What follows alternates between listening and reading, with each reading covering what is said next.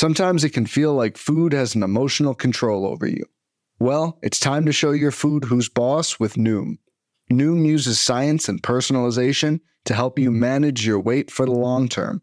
Their psychology based approach helps you build better habits and behaviors that are easier to maintain. The best part? You decide how Noom fits into your life, not the other way around. Sign up for your trial today at Noom.com. That's N O O M.com to sign up for your trial today.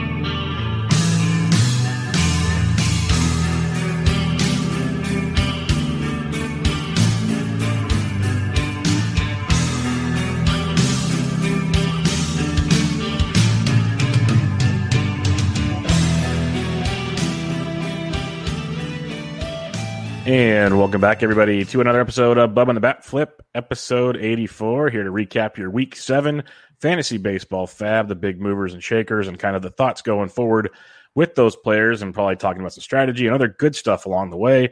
Got some listener questions at the end, as always. You can find myself on Twitter at BDentric and my co host, as always, on Twitter at BatFlipCrazy. Toby G, how we doing, man? Uh, we're doing all right, Bubba. We're trying to maintain a positive you know, positive outlook. Just yeah. trying to remain positive. Mm-hmm. That's what we're trying to do uh, on the show today because it's been a it's been a struggle. I know a lot of people are hurting with injuries. I know a lot of people are hurting with uh, players just you know hitting under 200. And I've, I've managed to accumulate a lot of different shares of players who are achieving both of those outcomes. So, um, but you know, again, remaining positive keep it positive for the listeners and and and help help all of us rejuvenate our seasons. Yep, I'm with you. It's uh, it's still technically a long ways to go, about three quarters of the season to go. So a lot can still happen. Um, like last week, I remember in Tout Wars where I'm down near the bottom because I have everyone injured. Uh, I had like three good days to start the week, and I went to the middle of the standings, and then by the end of the week, I was back on the bottom. So just a, cu- a couple good days can change a lot of things. It's it's it's still still time to make things happen. Uh, it's just crazy because the last couple weeks the FAAB hasn't been as wild as it was to start the year because a not as much money's out there anymore, and b just really hasn't been the I guess the game changing ideas uh, uh, additions, I should say, at, at, the moment. So we'll talk about some of those. But uh, yeah, it's been a very interesting year. Um, we have a question coming up later from our good buddy, Mr. Uh, Mr. Buxton fan club member. I'm going to throw that one out there for you. Um, he's got one that stung close to heart because I I, I, meant to respond to it. I didn't. He has the situation that you have, that I have, and that some others have.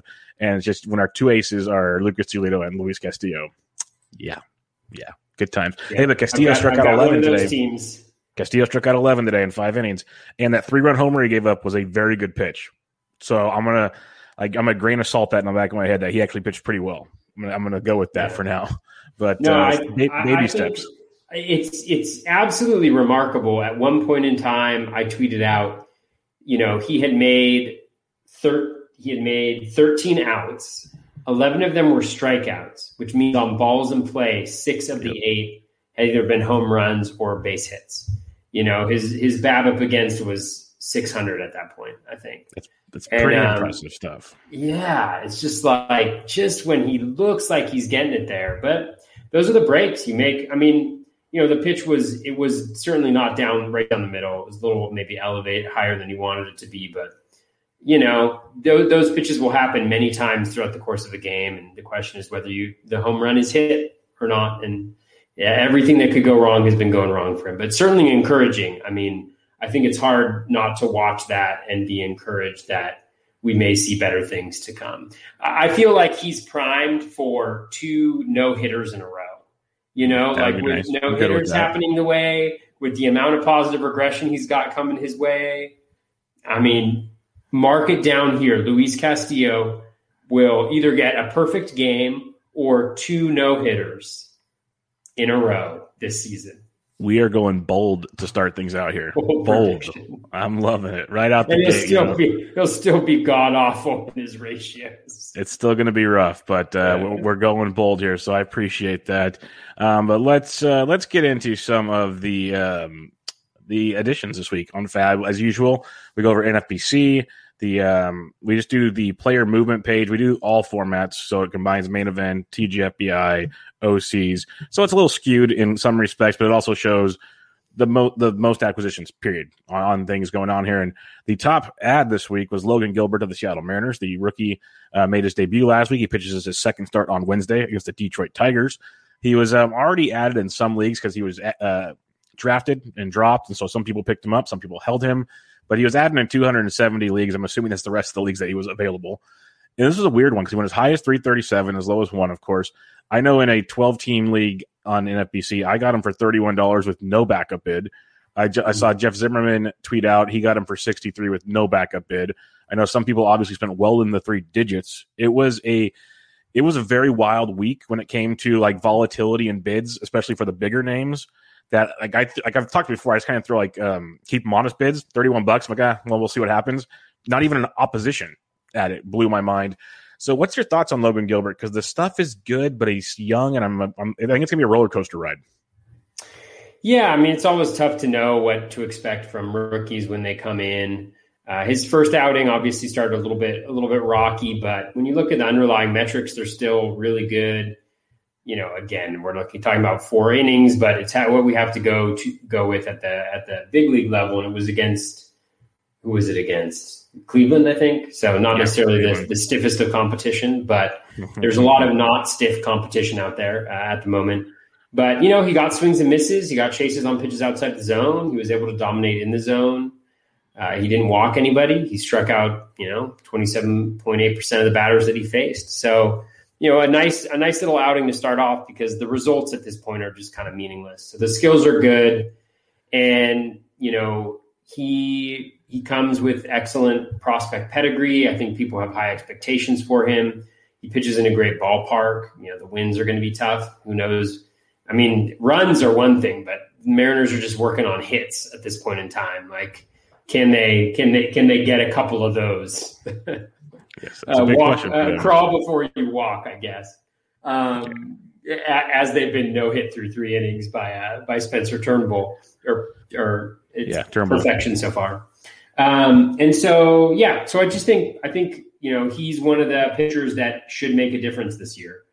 Uh, and so I think people being aggressive and, and, and picking him up were, you know, kind of betting on that. And, and hopefully that's what ends up happening. Um, I know personally, I, I don't know if I ended up getting him anywhere. I actually had him on a couple teams um, earlier in the season. And, um, you know, there was, there was a tweet just about how they were just getting him started in, in early May and they were hoping to stretch him out by June. And then their injuries happened and kind of expedited the process a little bit. So, a little bitterness there, but um, I, I think he'll be. I think he'll be solid moving forward. Yeah, I'm with you. I think he's going to be very solid. There'll be the, the couple hiccups like most young pitchers have, and there'll be the outings where he's like looking really good, and the first sign of problems, they'll yank him to quote unquote save his innings. So there'll be some frustrating aspects like that as a fantasy owner.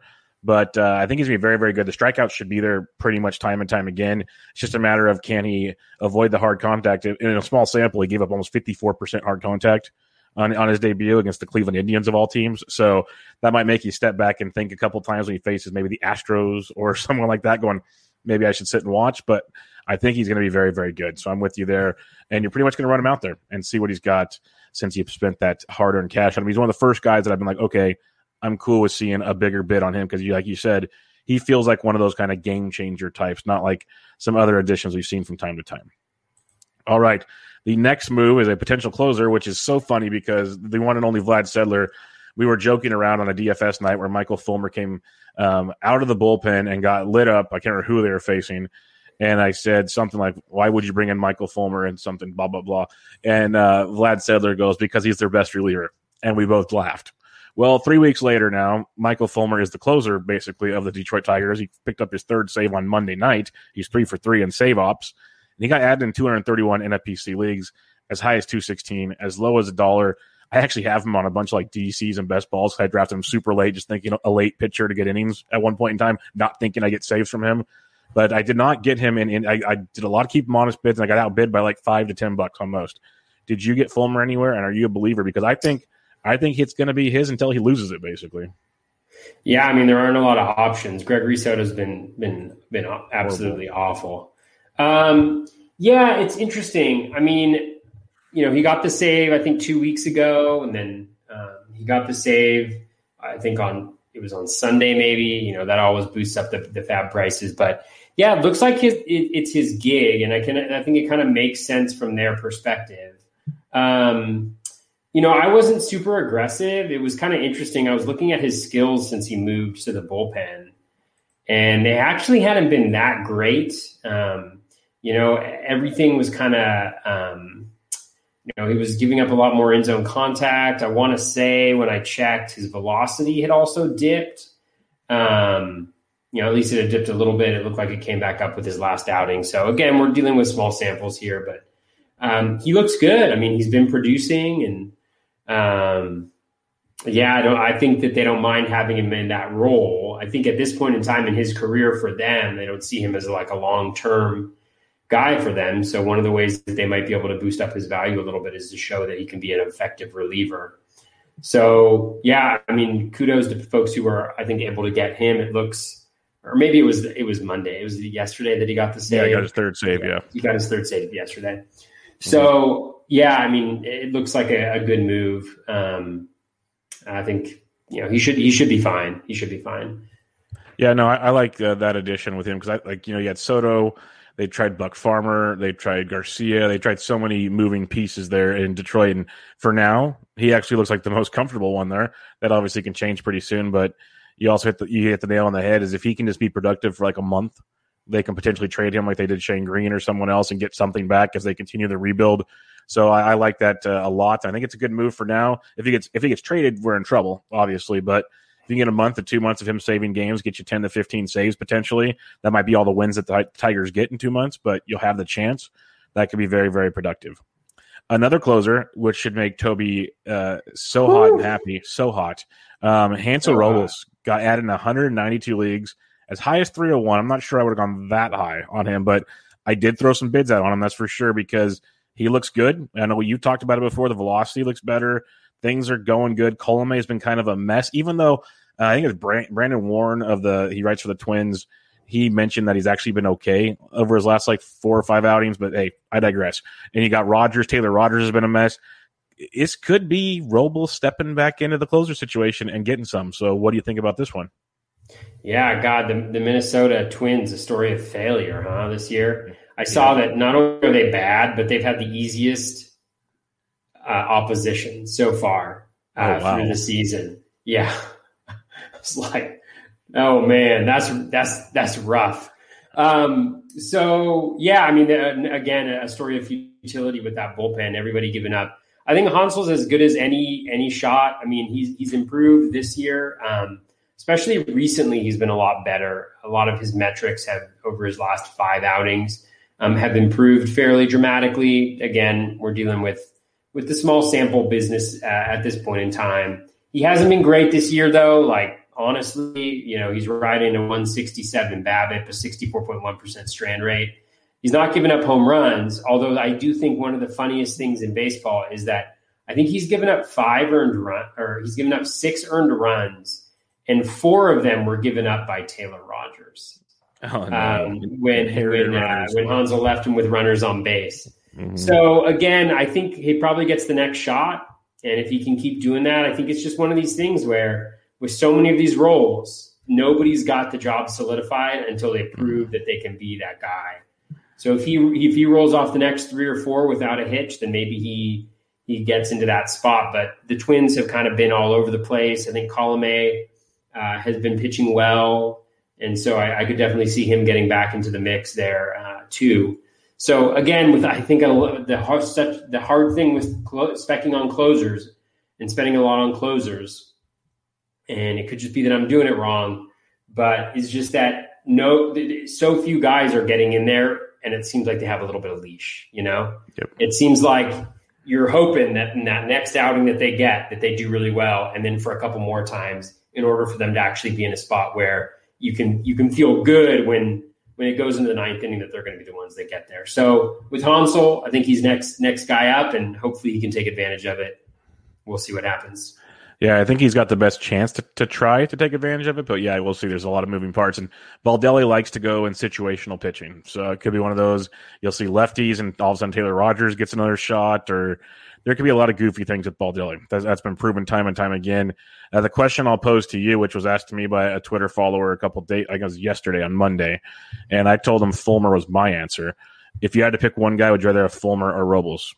I'd rather have. Um, I'd rather have. I'd rather I have think Ful- I'd rather have Fulmer at this point. Yes, I'd at this point. During, yes. during FAAB, I would have rather had Robles, but now I think I'd rather have. Um, I'd rather have Fulmer in that yeah. spot. So yeah, that was my my thinking because it seems like it's Fulmer's job until he screws it up. Where Robles, like we just said, still kind of has a couple more hands in the cookie jar that might make it a little more interesting from time to time. Uh, let's go to the Los Angeles Dodgers, who are starting to get riddled with energy, injuries. And uh, uh, I, this is a guy that does not feel sorry. Just sorry it happens. But um, Matt Beaty was picked up on 171 leagues, as high as $99.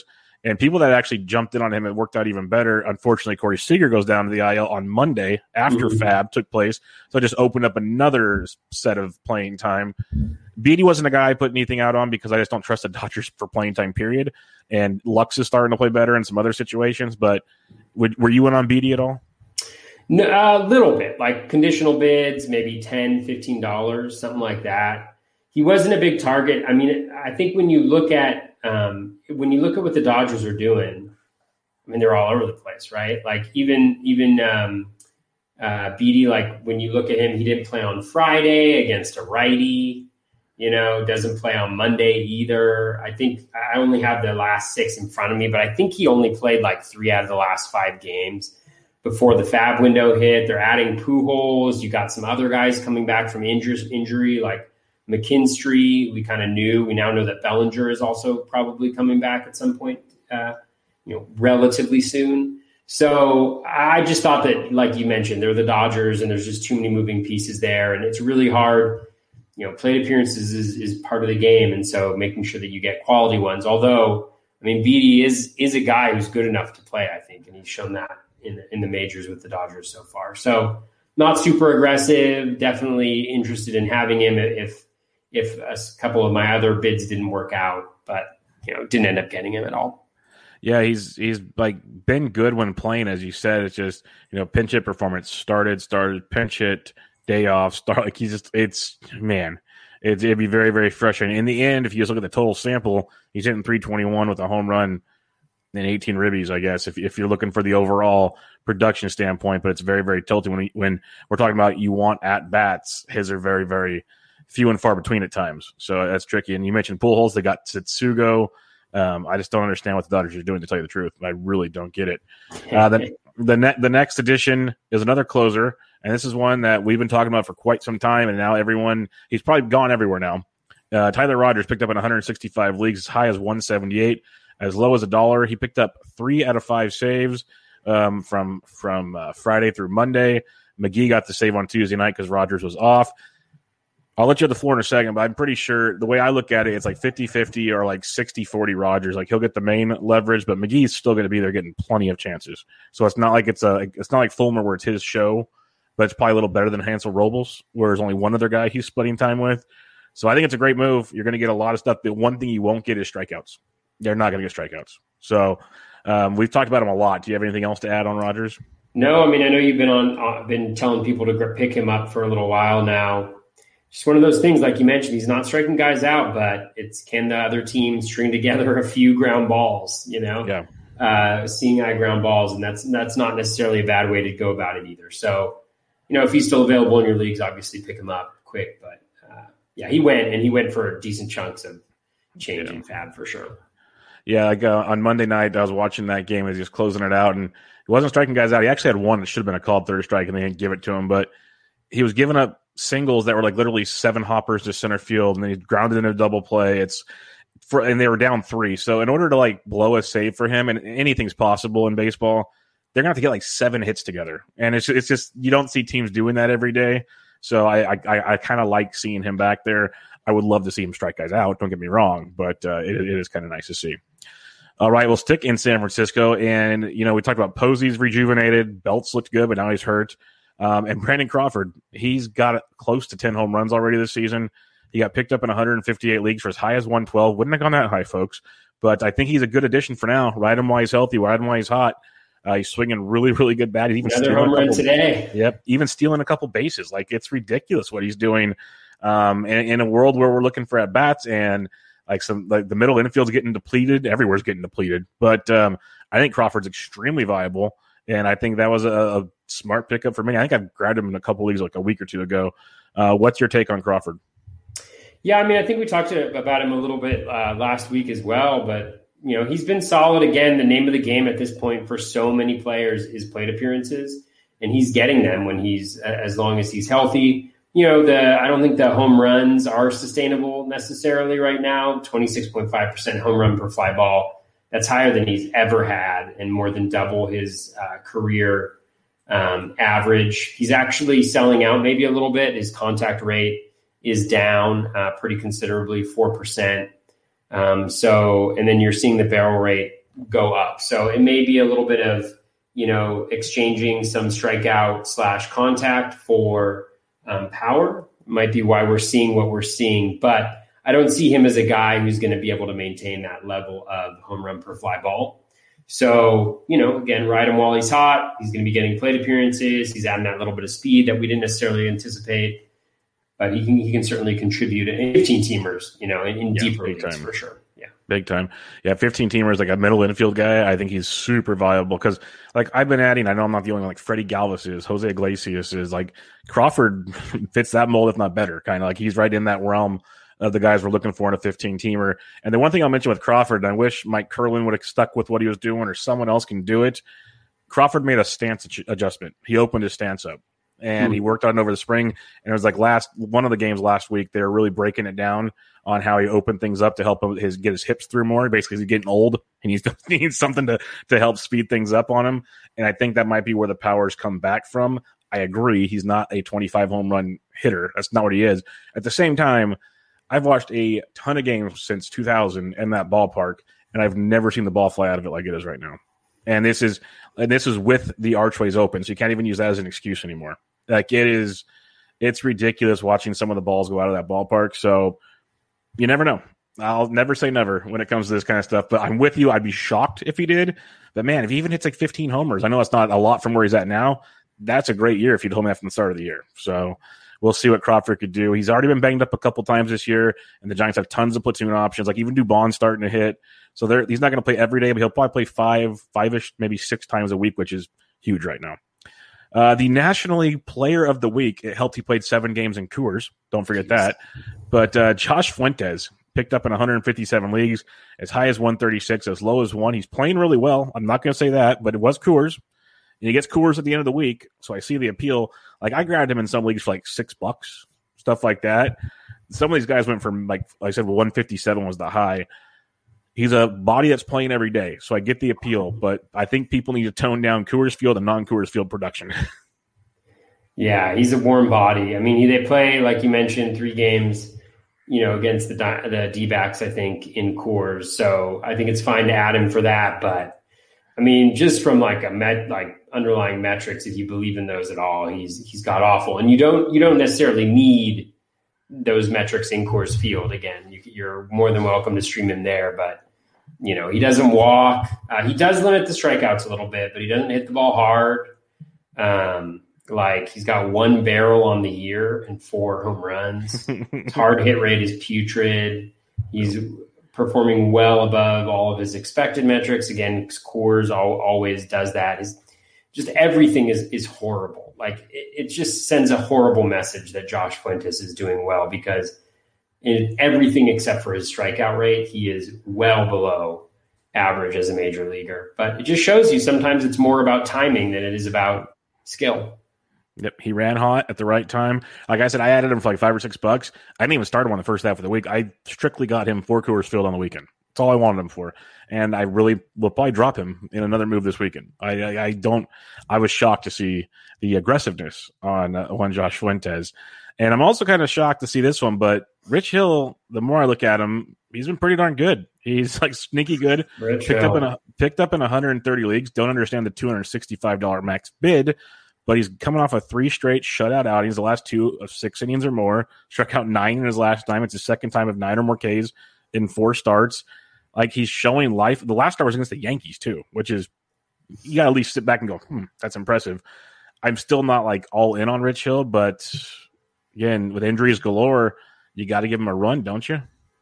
Oh yeah, I mean Rich Hill going to Rich Hill. You know, Yep. I mean his CSW, which is key, key for him because he throws that curve. You know, gets a lot of a lot of called strikes. Thirty two point seven percent, his highest since 2017. You look at the underlying metrics. I mean, they all look pretty good. The BABIP is low, but he's generally been able to to maintain a a, a low BABIP because he's a fly ball guy. You know, he's fastball curve. Uh, strand rate seems reasonable 18.2% K minus walk rate, 10.5% swinging strike rate. As I mentioned, the CSW is really, really good. You know, he's not getting chased outside the zone, but he's in the zone a lot and he's he's getting batters started off on the right foot with the first pitch strike. So, and in the zone, he's he's fine. He's right around league average. So you're looking at a slightly above league average pitcher to above league average pitcher, and he plays in a good park with the Rays. You know they're going to kind of maximize his value and use him in smart ways. It's remarkable, honestly. Like I had kind of given him up. I have him in a twenty a twenty team dynasty league, and I haven't even been starting him because it feels like all his good games have come against like the Yankees and uh, you know, like just I, I should look at his game log and just make sure that I'm not making things up. But I feel like he got blown up early on by some uh, yeah. So his his good games have come against the Yankees, the A's, the Astros. He hasn't given up an earned run in those 15 and two thirds innings. all, all the games he'd probably set him for anyways. You're just like, I, I can't do it.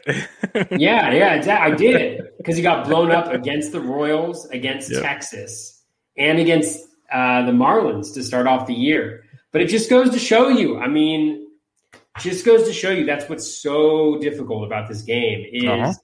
you try to play those matchups, and sometimes it works out, and sometimes it doesn't. And it just, you know, it's like yesterday with Gerrit Cole. You know, you're like, Gerrit Cole's got the Rangers. We are all set. And who's the team that he struggled against the most? It's now the Rangers. It's just, it's interesting how the matchups work, right? And you just got to hope over the course of a long season you're making the right choices um, and you end up out in the positive when it comes to that. But that's always the danger of, you know, sitting guys who are uh, above above league averages. They can they can be good, you know, in they a lot of different situations. Yeah, yeah. Like you said, some people drafted him late in drafts, some didn't, but he's at least got the pedigree where you're like, okay, we know what he can do. Like we know what his ceiling is. Even though I'm with you, I kind of thought we were past that type thing. And I also thought like the Rays would do Rays things with him. So like, okay, we're gonna let you go like three or four, and you know, do the the piggybacking thing with him. But you know, so far so good. So we'll we'll see how that one plays out. But uh, let's go to the next one here. And this one's interesting because Odubel Herrera, he was kind of brought up in FAAB discussions about week two or three as a potential guy, and then it kind of fell apart. But the Phillies are riddled with injuries as well. And he got picked up in 123 leagues. He had two more hits tonight to extend his hitting streak to seven games. He's hit safely in 11 of his last 12 games. He has been like eerily productive with some power. He's stolen a base. Um, he's he's kind of somewhat resembling the Odubel of old. He was hitting sixth tonight, so he's not like hitting at the bottom of the order either. It's really weird, and I like in 15 team leagues, Toby, the outfield cover is so barren. Like Odubel is very very alive in that league. I don't know if I would again would have spent over a 100 bucks on him, but this is a guy like you know 12, 13 bucks, whatever. I'm like, okay, I get it. That makes sense to me. Yeah. Yeah, I actually picked him up in a couple places, but just like three dollar bids, you know, two three dollar bids uh, as outfield outfield depth, or because I have an outfielder who was injured or something of that nature. So, yeah, I mean, again, he's a warm body. He's playing pretty much every single day, especially with some of the struggles that the Phillies are having in terms of keeping guys healthy. So, I mean, he's fine. He looks like the same guy he was, you know, after after a long break. You know, the strikeout rate is below league average. The walk rate's actually decent. He's actually got his, his best career O swing thus far. So chase rate Contact rate is right about where it normally is. Hard hit rate is right about where it normally is, although recognizing that the lead context has changed around that. You know, three barrels, six percent barrel percentage. You know, so the so the Statcast metrics have never been really good for him. Uh, they're not really good, but again, he's playing virtually every day, and a guy who in the past has gone, you know, has hit 22 home runs and stolen as many as 25 bases, although that was long ago. I don't think he's going to do that. Maybe he can get you get you like 15 10 or something like that if he's able to get every day at bats and you know, and this year that could be that could be super helpful. Yeah, I, I definitely see viability with him. Like I said earlier in like week two or three when he was kind of getting whispered as a FAAB ad, I'm like, nah, there's too much going on there in Philly. But now it's like, A, he's producing, and B, they need him so badly. So uh, yeah, he, he's very, very viable and gets a strong pickup if he's available for you still. Even in 12 team leagues, I'd look at your situation because he's at least playing like every day. And he's going to be, and it is a good offense still. Even though it's banged up, it's still a very good offense. So I'd, uh, I'd roll with that one if you can. Uh, the next one is, is a very intriguing one. I picked this guy up, Nico Goodrum, in the last couple weeks in a lot of places because I, I saw what he was doing when I was playing DFS. And it's the typical Nico Goodrum that we used to love, Toby. He's picked up in 117 leagues since the month, uh, since May 1st, the month of May. He's hitting 277. He's striking out almost 37% of the time. That's normal. But he's also walking almost 16% of the time. So a 404 OBP, which is very, very nice. Only one homer, but six stolen bases plus two caught stealings. So eight attempts in the month of May alone. So if you're looking for steals, this is a great source. If you're looking for multi-position eligibility, he's a great source. Um, he's not going to light the world on fire, but man, a guy that can run like this, this is sneaky good, and Detroit's going to let him run. So I think it's a good pickup. Yeah, I mean, with Goodrum, he's he's one of those kind of typical fire and ice guys. Like he will be really, really hot, like he is right now, um, or at least he was like last week. I think I haven't I haven't looked at how he's doing like super recently, but um, yeah, I mean, he's just he's up and down, super volatile profile, a lot of variance.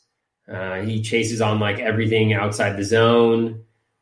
So yeah, I mean, you just you just kind of ride it. I wouldn't. He's not. He's not a guy that I want to have necessarily on my team for a really long time, but he's certainly a nice little fill-in because he can get hot like he has and kind of um, take off from there. So yeah, and then he's got the the multi-position eligibility, um, or at least dual position eligibility as well, which is a really nice uh, benefit um, for him to have. And he may even add uh, outfield Mm-hmm. Uh, eventually, he's got those three games in outfield.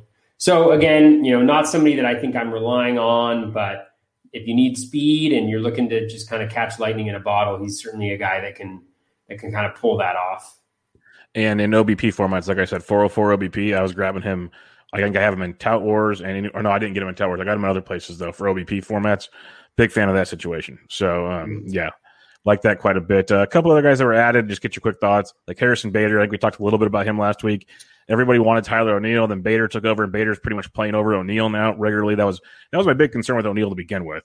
Is Bader's got the glove and this, he's actually producing with the wheels. Uh, Jonathan Daza, another guy coming off a big Coors week. He's got Coors at the end of the week. Uh, we talked to William Contreras last week. Um, what about those bats? Anything stand out for you there? Yeah, I mean, the only thing I liked about Daza, I had him higher up in my in terms of my hitter conditionals. I did not get him. Um, is that he he's playing every day. You know, if you look at um, I don't know how many games in a row he's played now, but he had played the last six games when I was looking over the weekend. So he's in there, and he's a righty, and so he's not going to be subject to the platoon um, situation. And yeah, so he's fine. It's kind of funny actually. Roster Resource has him on the bench, but he's, he but starts he's played like every day. all, he's played like every game in the last little bit. So, I mean, I think it's kind of the similar thing with Connor Joe as well. Yeah. I know went in a lot of leagues, you know, in the deeper leagues, maybe not the shallower leagues, so he's not on this list, but just guys that you see those three games in in uh, in Coors and you want to plug them in for that and I think leave them on the bench if you can um, elsewhere. So yeah, that's kind of that's how I, I, feel about those three guys. We did talk about Bader last week. Yeah. You know, obviously Vince Velazquez. Um, you know, I've been a believer for a long time. I have him a lot in a lot of uh, my VCs. Like I don't even know how many, like ten out of fifteen probably. Um, I have Vinny B there. You know, some good things going on with him, but the walk rate uh, scares the bejesus out of me. He's not getting chases on pitches outside the zone. Walk rate's at 15%. Um, you know, and so he's he's relying on that 231 BABIP, that nine 93% strand rate, you know, and so when that when that ish hits the fan, like it's I don't think it's going to be pretty, but you know, in the meantime, uh, he could he could you know help you out a little bit because he does have like some of the peripheral metrics that we talk about, like his swinging strike rate is certainly uh, above league average. He can be effective inside the zone. And so, a good guy to have on your team and also just to monitor, kind of see what he's doing with his pitch mix. I think that's always something that's important um, for him. So, those are kind of my general thoughts on on those other kind of some of the bigger names that that also win. Yeah, I grabbed Vinny V as well in a few places, and the funny thing is, I didn't start him this week because Miami likes to get to him quite a bit, and I'm waiting oh, for that man, blow up. Destroy him, yeah. yeah so I'm like, it was almost gonna, like, yeah. yeah. I'm just gonna watch this one, and Jazz Chisholm's back. I'm hoping Jazz goes deep, like he did on Tuesday, and then we'll plug Vinny in next week, and we'll just kind of go from there. So, but you mentioned the 15% walk rate. That's what he does. Like he's so tilting. He'll have such great outings. Then it's like walks four guys, gives a home run. You're just like, oh, there it went. Okay, that's Vinny V. That's the Vinny V experience, everybody. But uh, like the stuff is very, very good when he's on. But when he's on is a question at times. Um, one other guy I wanted to ask you about here because with the D backs injuries and now Carson Kelly being out for quite some time on the IL, oh, we might finally get the Dalton Varsho show. He caught on uh, the 15th, a couple days ago. He started in the outfield, played center field, right field, and caught on the 14th. Um, he's been playing outfield a lot, but he might actually start moving to catcher here pretty soon. So everyday at bats potentially for this prospect that could hit in the minors hasn't really shown it in the bigs. Is he a guy if he's still available out there? We know we talked to William Contreras. We talked about a bunch of catchers. Is he a guy you'd look to add? Um, yeah, I mean, if you if you need some some catcher help, I, am going to call him Darth Darth Varsho. Darth Varsho. From from, from now on, I don't know why, but um, yeah, I mean, he's not playing every day. He's played three of the last six games. You know, he is yet to hit. I mean, this is one of my my biggest regrets. God, I, I have so many DCs where draft champions leagues where I have Varsho. I have a combination of Varsho, Leody Taveras, and um, Jimenez, and it's just like you know, it goes back to all we always say: draft good players. You know, and then you get caught up in in maybe it's projections or or other things. But with Varsho, you know, he um uh, yeah, I mean, I think he's I think he's fine. If I if I had a slot open for catcher, I think he's a great play while uh, Kelly is out, just because he can contribute some of those things that that maybe a lot of catchers can't. And so I definitely think that he's worth a pickup there, especially in deeper leagues in your two catcher leagues. You know, obviously in one catcher one one catcher leagues, I don't think you have to worry about him um, too much. But um, yeah, I mean, I think he's, I think he's, I think he's fine. I wouldn't expect the world from him. I would just expect uh, hope for mediocrity with a couple stolen bases. Yeah, no, I'm with you there. Um, let's get to some listener questions. We got our buddy Rinaldi in the chats. Well, you get to go first, my friend, as you are joining us in here, and I'll kind of read you what he's got going here, Toby. We're going to kick it off. Is can you guys discuss the sustainability, how much regression we should expect from Tony DeSclafani? Are there legitimate changes that's helped him reach a new level, or is this all smoke and mirrors?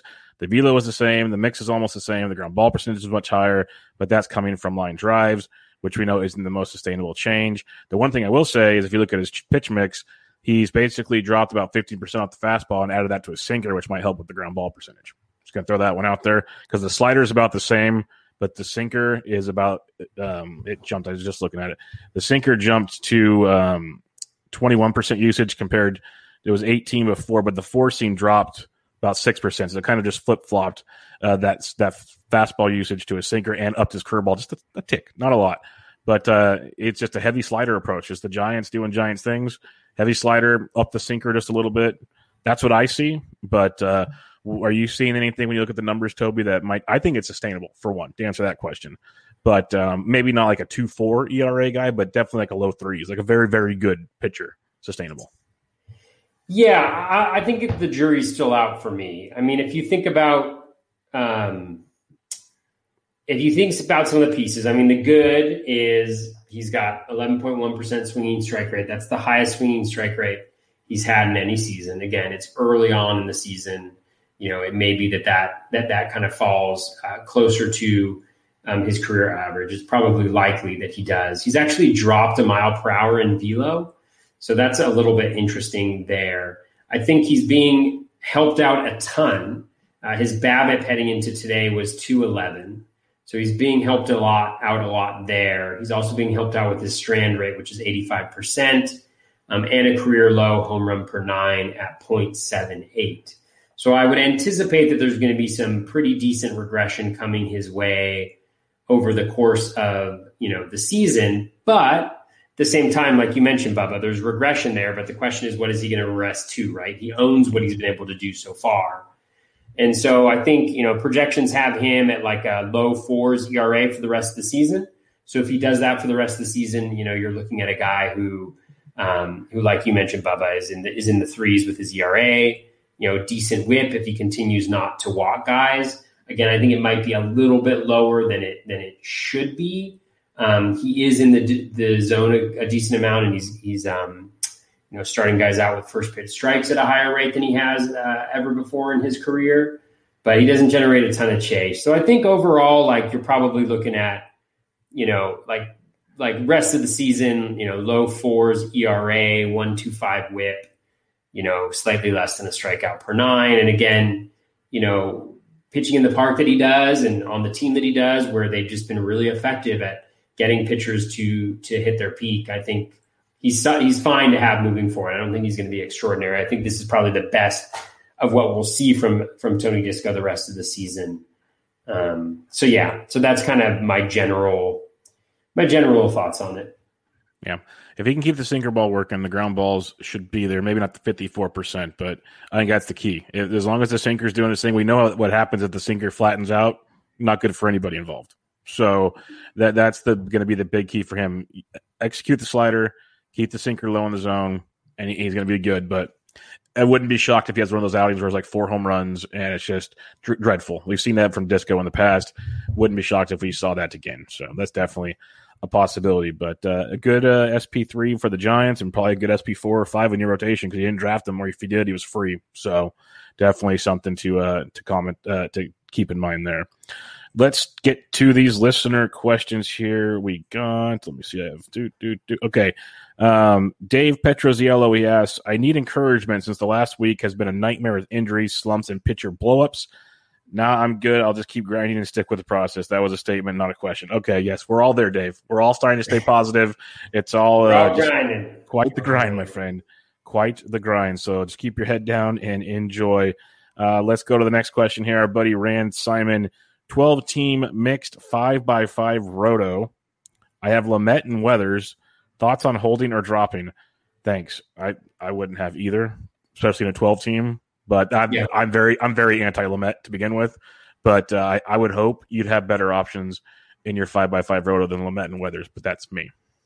Yeah, I, I, I totally agree with you there, uh, Bubba. I think um, you know neither of them is really showing that they're capable of throwing enough innings to even get you a win, and they're not necessarily they haven't really been that effective in the in the bullpen. Um, or not that they haven't been that effective in the bullpen, but it's not like they're in like high leverage situations, you know, or and they haven't been able to pitch enough to get yeah to get you those wins. So I just think they're they're kind of in a little bit of no man's land there, and especially in a twelve, I think there are much better options. They're similar players like you know Tejay Antone may be available in your twelve yeah. in a twelve um, or a similar player like like that that I'd rather have than, than those guys. Yeah, one t- oh, one time you probably had Patino out there or a McClanahan or some young arm that you could play with. Uh, go look at Bubic. I don't. I'd rather roll the dice with Bubic going six plus for the Royals. I know it's not sexy by any means, but I'd rather do that or even um the kid I believe is Davidson that came up for the Braves today. Keep an eye on him. He looked he looked really good in his first two AAA starts, and with um, Ynoa punching a wall being out for some time, Davidson might get Davidson might get some shots, and I'd rather give that a shot than Lamet and Weathers personally. So, oh yeah. man, when are they going to learn? When are these guys going to learn, Toby? If you're going to hit anything, which is dumb to begin with, don't hit them with your pitching hand. Like, dude, you're breaking out. You're mm-hmm. breaking out, and now you're literally you breaking got a shot, and it's just, oh man, brutal. Uh, apology or my yeah. I'm sorry to those those owners out there who have who who had Ynoa because it was a great pickup. It was a great pickup. Um, so yeah. Yeah, that's a brutal one. It's like it's one thing when a guy runs out of ground ball and pulls his hammy or does other things. The dude literally was healthy, went to the dugout, and injured himself. Like that's just uh, struggling. But we move on. We're staying positive, Toby. We are staying positive. It is a quarter mark of the season. We are staying um, positive, Bubba. There's a lot yes. of good things happening in baseball Lots right now. Ones. Yep. Yeah. Including uh, if anybody has MLB Network, I guarantee you they're checking in on the Detroit Seattle game because Seattle's trying to go for another just disaster on their wow. hands. Another one. Like, it's like it's a weekly occurrence, Toby. It's they're like, hey, can, can, we get three no hitters? The thing I lo- really love about this no hitter, actually, the fascinating thing about most of them, I have a bunch of Rodon on my teams. I have a bunch of Means on my teams, and I have a bunch of Turnbull on my teams. So it's meant to be. And still, remarkably, my pitching ratios are not good. Hmm. it's because we have Giolito and Castillo. We'll yeah. get to that though here in a second. Um, but yeah, the, the Mariners, baby. Uh, Matt Olson at MOLS 10 asks, What's the newest source of data that you're incorporating in your analysis this season? It's a good question. Mm, it's a great question. You know, I thought about this one for a little while, and I wouldn't say that there's any new particular data that I'm integrating more seriously into my analysis. But I do think that the most valuable thing is because the analysis of skills is ubiquitous. Like it's everywhere, right? Like everybody, like a week doesn't go by where we're notified of every single guy who has had a decent game, right? Who may, who could be like popping out or whatever.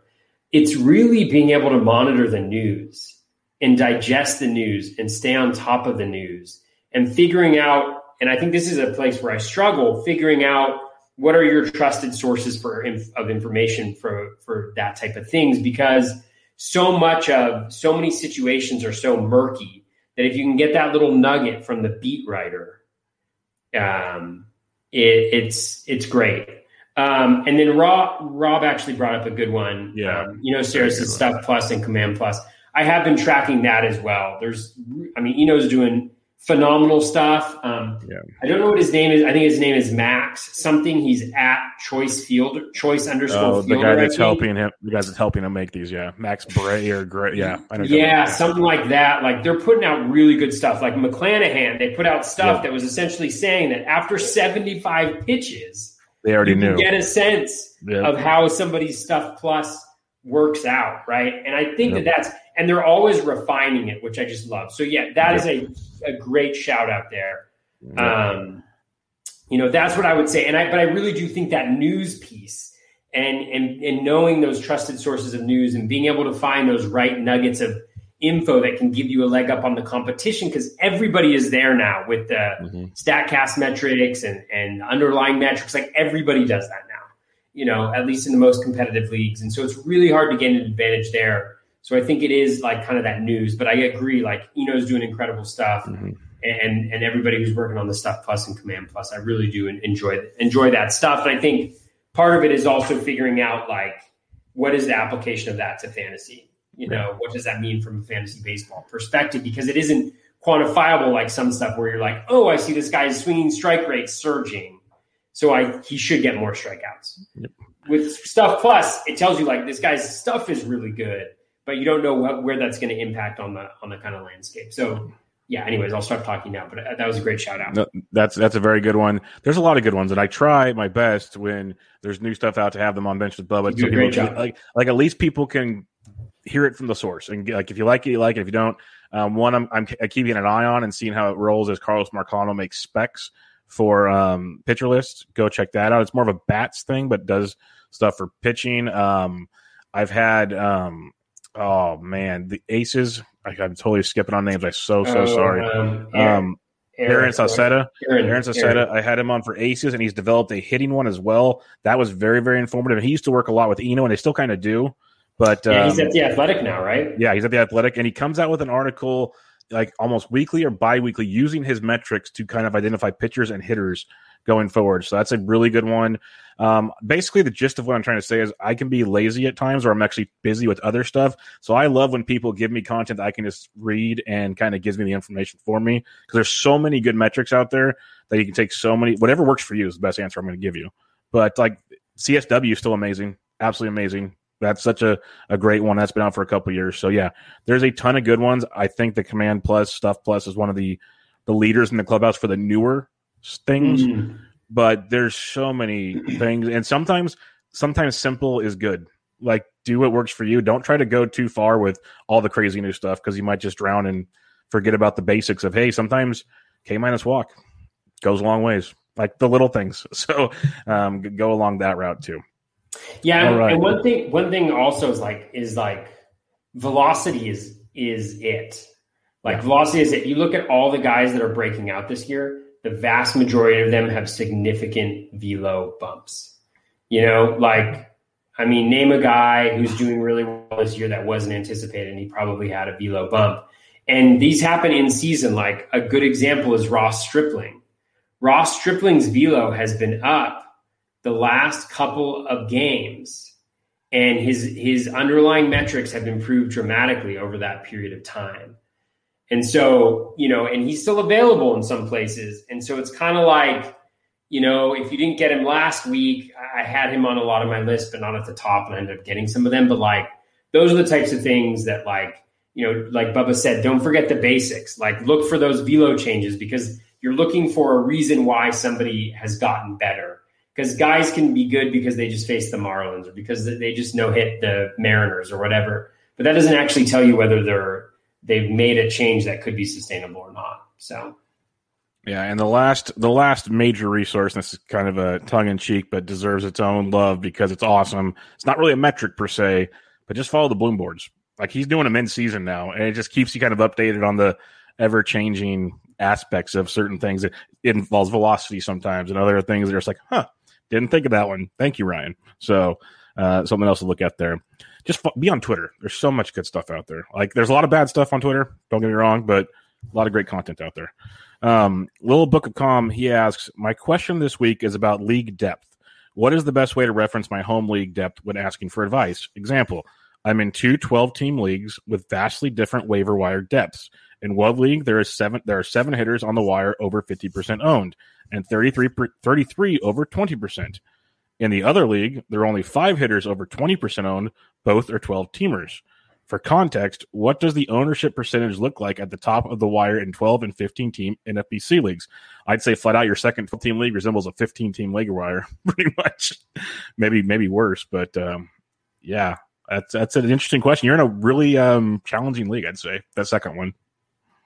Yeah, I mean, I think um, in the question a lot of IL is, spots, probably a lot of IL spots is my guess. Yeah, the um, the I think the question was framed around like what what it when I'm asking for help or when yeah. I'm asking for info, what do I say? It's really hard because I think I think if you just say the things that are key for people to know is the number of teams, you know, what is it five by five roto? You know, what yeah. are the categories if they're not traditional categories because that have a can have a dramatic impact on um, you know, on player evaluations. Sometimes it's impossible. Like sometimes people are like, I have an 11 by 11 league. Like, who do yeah. would I rather have? And it's just like, I don't know, man, because yeah, you're in a because there's so many. Game.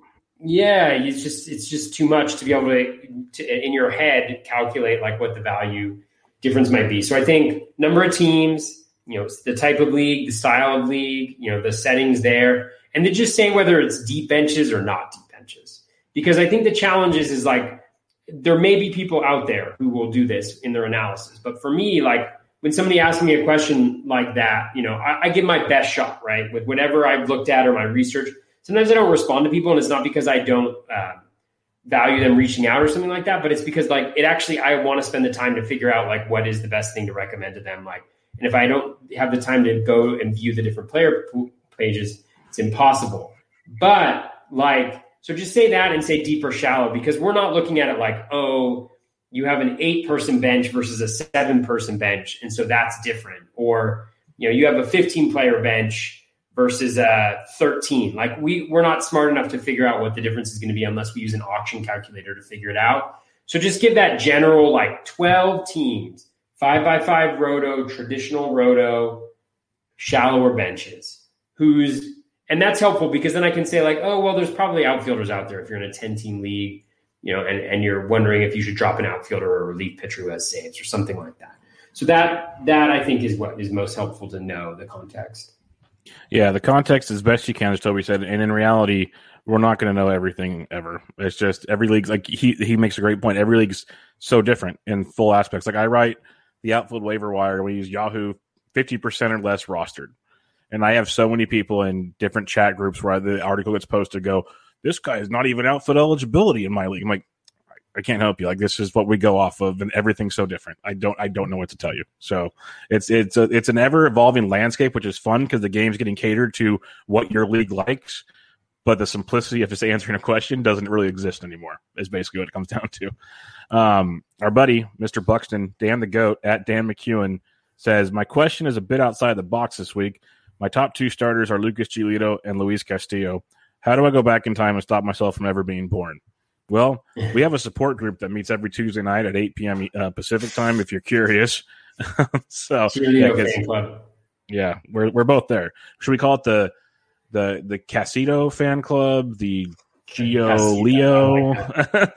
yeah, Geo, Geo Leo. Geo Leo. Geo Leo. Um, yeah, man, it's a rough. It's a rough. That's a rough start. I also have like Giolito and Nola, you know, yeah, in a couple spots. There. Like, yep, I have a lot of Giolito so, bottom line, and that's yeah. I still, great. I still believe, like, um, I still believe there's been some great content written about uh, Giolito. Um, Mike Mikey Ajeto, uh, pitcher list, wrote a great thing. It's a lot. Some of it's just about his arm slot, and it makes sense because the day he got blown up in Boston he was talking on some different interviews and he believes he was tipping pitches, which means his arms. So he's been trying to fix his mechanics ever since then. And that can really, and that's why when you look at it, you read Ajeto's comments or column, he's got the different release points on his pitcher on his pitches, and you can tell he's in a like he's in between spots basically right now. So, not saying that's the only thing to fix because there's awfully the velocities down, which is super concerning to me. But uh, I still think there's hope with him compared to like Castillo was. I loved what we saw on Tuesday night with 11 strikeouts. There's still a lot of like, oh no, like we got a long ways to go, buddy. Mm-hmm. Yeah, we do. We really do. And it's hard to it's hard to maintain that, you know. Yep. Um, that, that long term focus. But it's like I told some people that asked, like, are you like I said, I tweeted it, and one of my most like liked tweets I've had in a while is I'm using Castillo in a two pitch start this week. And some people were like, Well, why are you doing that? And I said, The way I look at it, guys, he's already buried my ratios to a point that it's like impossible, not impossible, almost impossible to bring them back to any semblance of greatness. But I could potentially get one or two wins and a lot of strikeouts. So let's go help some other categories out. That's my best case scenario right now compared to some other options on my bench. Might be the wrong philosophy a quarter of the way into the season, but that's where I'm at with him right about now because he has destroyed everything. The way like, it can only go up from here, right? yeah, and I mean the thing is, you got to always put your best pitchers out there, and like yeah we're super mo- moved and and we take the recency bias we hold it strong right?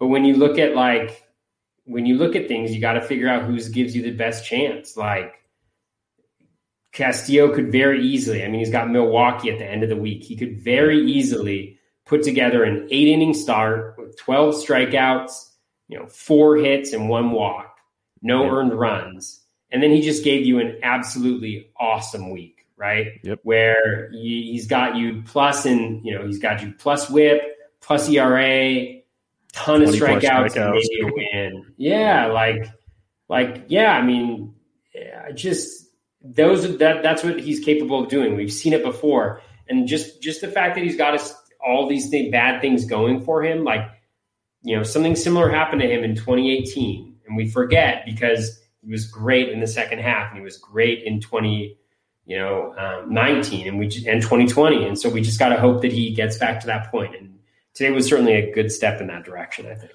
Yeah, with Castillo and Giolito, I keep telling myself that they still are very, very good pitchers. They might not be the elite pitchers we expected them to be this year, but they're still very, very good. That most options you added on the waiver wire or on your bench probably aren't better than them. And in the grand scheme of things, we remember back to like previous seasons where guys like Cole and other great pitchers started out horrible, and then they put two thirds of a season together, and you basically forgot that the first third of the season even happened. Like in the end, Castillo's ERA is still going to be dreadful no matter what he does the rest of the way. It's going to be tough, but he can get you wins and get you a boatload of Ks and like help you so many other places going forward. Like that's all we can do now is go forward. Like we we can sit here and you know cr- cry about the past, but there ain't nothing we can do about that. That's locked into our our standings. So I'm just I'm hoping we see progression, and today was a good sign of it. And also, uh, Turnbull is through seven no hit innings at like 84 pitches. So we are moving right along in Seattle, folks. Good old Seattle. Thankfully, I have have Turnbull. Yeah, the bull, the bull. Um, Andrew Matney asks, doesn't really ask so much, but says it. Why do the Mets hate me? I'll hang up and listen. Thanks. Yeah, Andrew's a good buddy of mine. He, we share a main event team.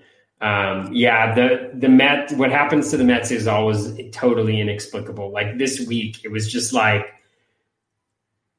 the cascade. You know, it was like Conforto goes down, and then McNeil goes down, and then Pilar gets hit in the face. face. Did you see the the interview today? Like the, with the, he sat in front of a camera and like a press conference, so you could see oh, all the bruises and everything. Oh my! I've seen boxers in a twelve round fight that look better. In the face yet. Uh yeah, it's it's a tough one. If you don't like if, like if you don't like UFC or something, don't watch that. Yeah. The fact that they had to literally put on the app, because most of the time I just have stuff like the MLB app on my phone out while I'm doing something, and it said um, game delayed, basically cleanup. So I'm kind of seeing what they're doing. Went to Twitter. They stopped the game to clean up blood around home plate. Mm. That's what they were doing. I'm like, that's not good. I don't care who you are. That's not good.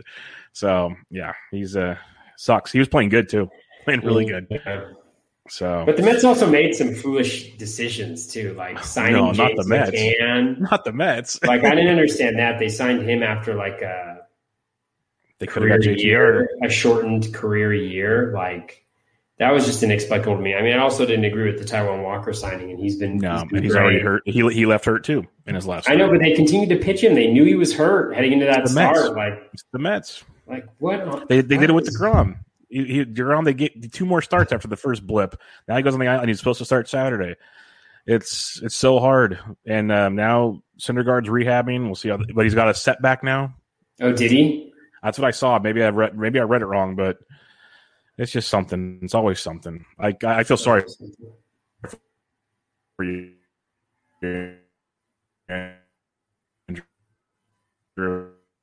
I really do to do, unfortunately. Jets are going to Jets, Mets are going to Mets. Must be a New York thing. I don't know, but uh, pretty rough deal there. Thankfully, All right, a couple more questions here. Phony front so office ninety nine. That baby Andrew, you're, you're, you're in the right team. And uh, phony front office ninety nine says, "What are your thoughts on Kluber, Taillon, and Singer rest of season?" Uh, Kluber, Taillon, and Singer. Um, let's let's check it out. Um, so with Kluber, I know like he started off slow and he had been better. I don't, I didn't see what he did in his last outing. Um, he got hit, hit around a little bit. He got hit around a little bit. He starts again on Wednesday in Texas. He yeah, didn't get hit around a ton, but he's just he's not. Yeah, he's not the same Kluber for me.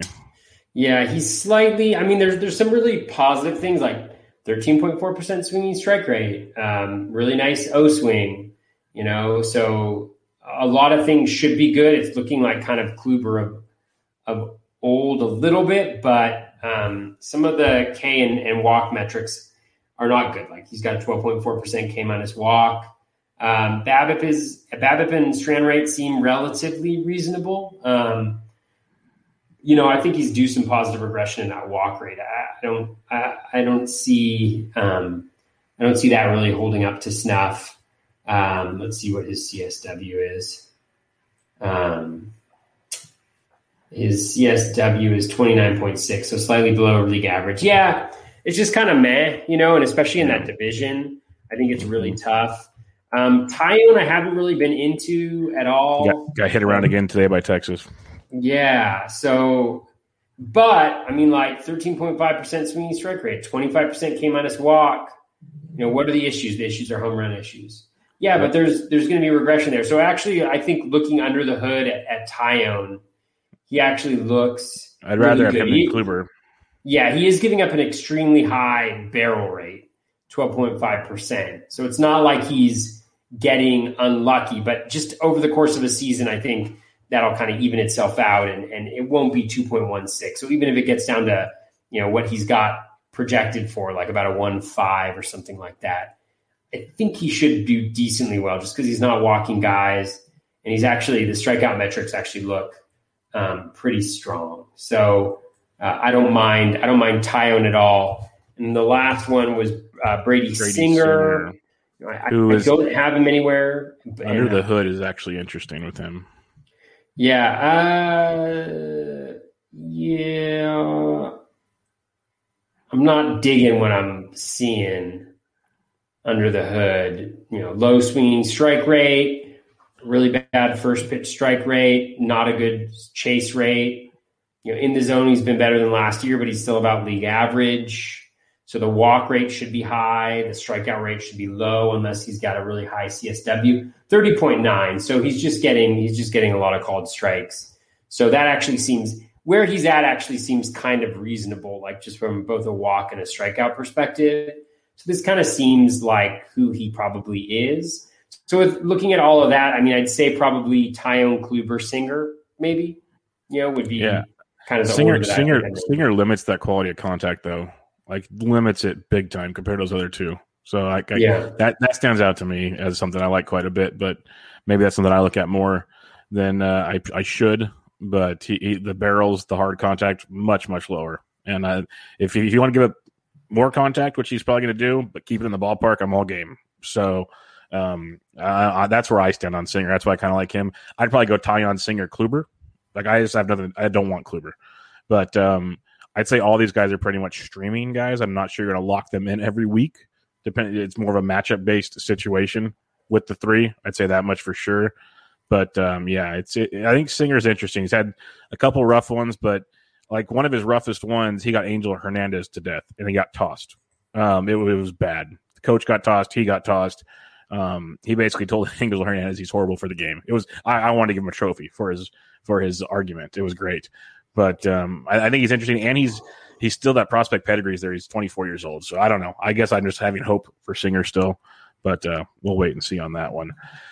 Uh, the next question we have here, I believe it's from Phony Front Office as well. He says um, he also asked, and uh, Rinaldi asked as well, any thoughts on Lourdes Gurriel? Because he's been ultra tilting right now. Yeah, let's see. Let's take a look Like at it's our barrel rates down, hard hit rate, everything is down. Everything is down. yeah. Yeah. and his X stats aren't rate is up. Contact rate is fine. He's hitting a lot of ground balls, not a lot, a lot of line drives. So that'll kind of even out maybe a little bit. Yeah, the ground balls are elevated. Uh, max EV is down. Barrel rate is slightly below league at below his typical average. But if he were to get two barrels in his next game, it'd be right there, aligned with his kind of um, career norms.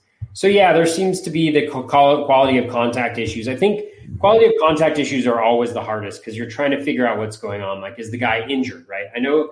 I didn't. Did he have COVID Um, beginning I, of the year, or I know T. T. T- I think he just. I want to say he's contact because Teoscar did, and he was out for a while. Okay. I want to say Um, Lourdes was contact. Yeah, I think there's that, but also remember that Lourdes is incredibly streaky. I mean, he will be the best hitter in baseball for a month. And so you just want to make sure that you don't miss out on that. And it's just hard to pin it because we don't know of any injury for why his why this has happened. Again, the Blue Jays do have the hardest schedule. They've faced the hardest schedule um, according to the uh, strength of schedule that I was that I was looking at. So that's one thing to be considering too. Um, that definitely gives some credence to Vlad's breakout as well. Um, I, I I'd say the rest of the team's hitting pretty that. good, so I don't really This- know how. how to go yeah, I know, right? This this Blue Jays this Blue Jays hat is is my Robbie Ray hat actually. Um, uh, but yeah, so I think I would hold on to him in deeper leagues, you know, in twelve team leagues. Even I, I want to have him around because again, like he has had some stretches of time where he. I think he's didn't he set the record for like most multi-hit games in a row, something, something like, that. He, like he was he was hot. He got hot at times. Like the thing I'm seeing the most is he's chasing the ball more than he did before, yeah, and his and his chase contact went down. So that's obviously going to affect your quality of contact when you're chasing the ball. It's harder to barrel yeah. the ball up there, and um, that also obviously also leads to probably more ground balls if you're chasing yeah. balls outside and kind of flapping at them. Totally. So I, I, think that I think it's more of just you know get honed in at the plate, but a lot of these guys like to chase, like that's what they do, and it's uh, you don't want to completely take away their aggressiveness either. So like he's good, but it's going to get to a point here when these guys start getting all healthy. The odd man out is going to be somebody like Tellez isn't playing well and Gurriel's not playing well. So who sticks around? That's yeah. going to be the. We've already seen Tellez go down once and come back. Does it happen again? It's going to be tough to tell. That'll be the interesting one with those two. But uh, it gets the embarrassment of riches for the Toronto Blue Jays. Uh, Cousin Timmy asks in preseason, in preseason hopeful Andres, Andres Gimenez is going to turn it around and get some regular playing time or what? After this question was sent, about an hour later, he was optioned to AAA. So I think I think that answers your question. Yeah, whatever. he's going to get regular playing time in AAA. He will. Mm-hmm. What a, what a mistake that was. oh, God. Well, to be fair, Toby, a you weren't the only one. B there were so many conflicting reports. Like he was supposed to be the leadoff guy for the for Cleveland. That's what it looked like, and then it just went. He was supposed to be the leadoff guy and the starter. He wasn't supposed yeah. to be in a platoon, Bubba. Yeah, now he's in AAA. Oh God! Yeah, and Rosario's not even playing shortstop full time. It feels like it's all over the board. Oh God, so. Rosario's awful too. He's hitting like yeah two twenty, which is probably league average. Unless you're the Mariners, then it's like way above league average. Yeah, it's pretty wild stuff. Uh, we got one more question here. JB at Beat Rick and Frank asks, does Joey Wendle or Niko Goodrum have any value? We talked about Niko Goodrum already, which I kind of consider. Should we should we be considering? Uh, we'll start with that. Does Joey Wendle or Goodrum have value? I think Goodrum does. I, I think Wendle does too. But what do you think? Um. Yeah, I think for Wendle, it's uh, mostly about playing time. Yep. For me, um, and the depth of the league. Like, I wouldn't want to be anywhere near him in like a twelve team. League. Oh no, fifteen for sure, and he's flexible. Yeah. flexibility, huge. Yeah, so he looks kind of like doing what he he does. Um, I'd, ra- I'd rather have Wendle than Brandon Lowe. but I've never been Brandon Lowe to begin with. But that's just yeah. wanted to throw that one out there real quick. Lowe can get on heaters too, though. Lowe can get on mm-hmm. heaters too. Um, yeah, Wendle, he's played. He plays against righties, not against lefties. So just something you got to be mindful of and yep. Pick your spots. But in deeper leagues, I think Wendle is is fine enough. The other one was should we be considering adding Manny Margot? Manny Margot tilts me, Toby, because I liked him early. He's really had a rough go, but he shows flashes of power and speed. Like we, you want to talk streaky? Here's one right there. So I'd say 15 teamer, sure, but it's tough. It's really he hits in good spots in the Rays order when he's hitting. Yeah, I mean, I think I think he's I think he's fine. Again, it's so tough with the Rays hitters because you never know.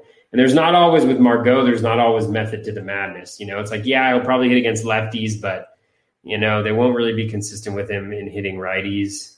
He has played five out of the last six games though in right field. So, you know, I think Margot is kind of who he is, right? Let's not let's stop trying to make him yeah. somebody he isn't.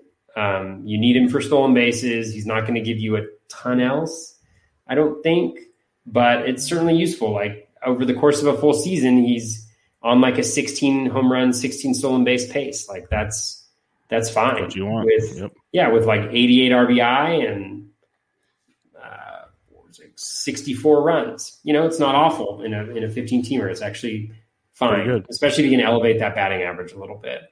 Yeah, um, which I think should happen. His BABIP is his BABIP is low, so he'll get going. I'm not worried. That whole team is struggling offensively. Take Tuesday out of the equation, or Matt Harvey got Matt Harveyed, but yeah. uh, they've been they've been really really struggling. So I'd expect that to change with a lot of these teams. We'll see though. It's a wild season of baseball, Toby. But um, that will wrap us up on episode 84. All the questions are done. Um, we had a good good um, you know breathing session with our Gia, side, our our, our, our Cast, Castito situation. So, uh, any, any, final thoughts as we have wrapped up seven weeks? We're a quarter of the way through the season. Uh, no, my final thought is this is the batting average of the Mariners lineup. Hmm. 167, 264. That's the that's the peak. 223, 233, 241, 169, 180, 145, and 195. That's all. Yeah. That's what I'm going to leave everybody with. It's it's it's it's pretty wild stuff. And once a week, you can guarantee a chance that they're getting no hit through at least six. So uh, have fun with that one. If you're streaming, stream against the Mariners. Um, have it's, it's it's good stuff there. But you can find Toby on Twitter at Batflip Crazy. I'm at BD Hendrick. If you can rate and review both podcasts, Bench with Bubba and the, the uh, Batflip Crazy podcast, we would much appreciate it. And until next time, we will catch you guys later.